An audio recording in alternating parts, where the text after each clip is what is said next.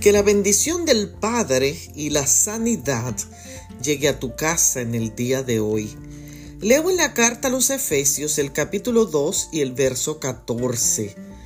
Porque Él es nuestra paz, que de ambos pueblos hizo uno, derribando la pared intermedia de separación. Hay mucha rivalidad entre las diferentes denominaciones y las diferencias de doctrinas.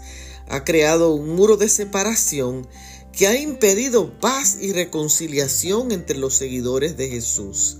El apóstol Pablo, preocupado porque había una gran rivalidad entre los judíos y los gentiles, ya que los israelitas disfrutaban de ciertos privilegios, adorando en el templo y los gentiles en el patio, y estaban separados por una pared debido sin embargo, a la muerte y a la resurrección de Cristo, todos podían adorar por medio de la fe. Ya no había un grupo mejor que otro, porque cuando Jesús es nuestra paz, Él derriba la pared divisoria que nos separa, convirtiéndose en el libertador. Ninguna denominación es mejor que otra, porque Cristo nos hizo uno por su sangre derramada por nosotros en la cruz del Calvario.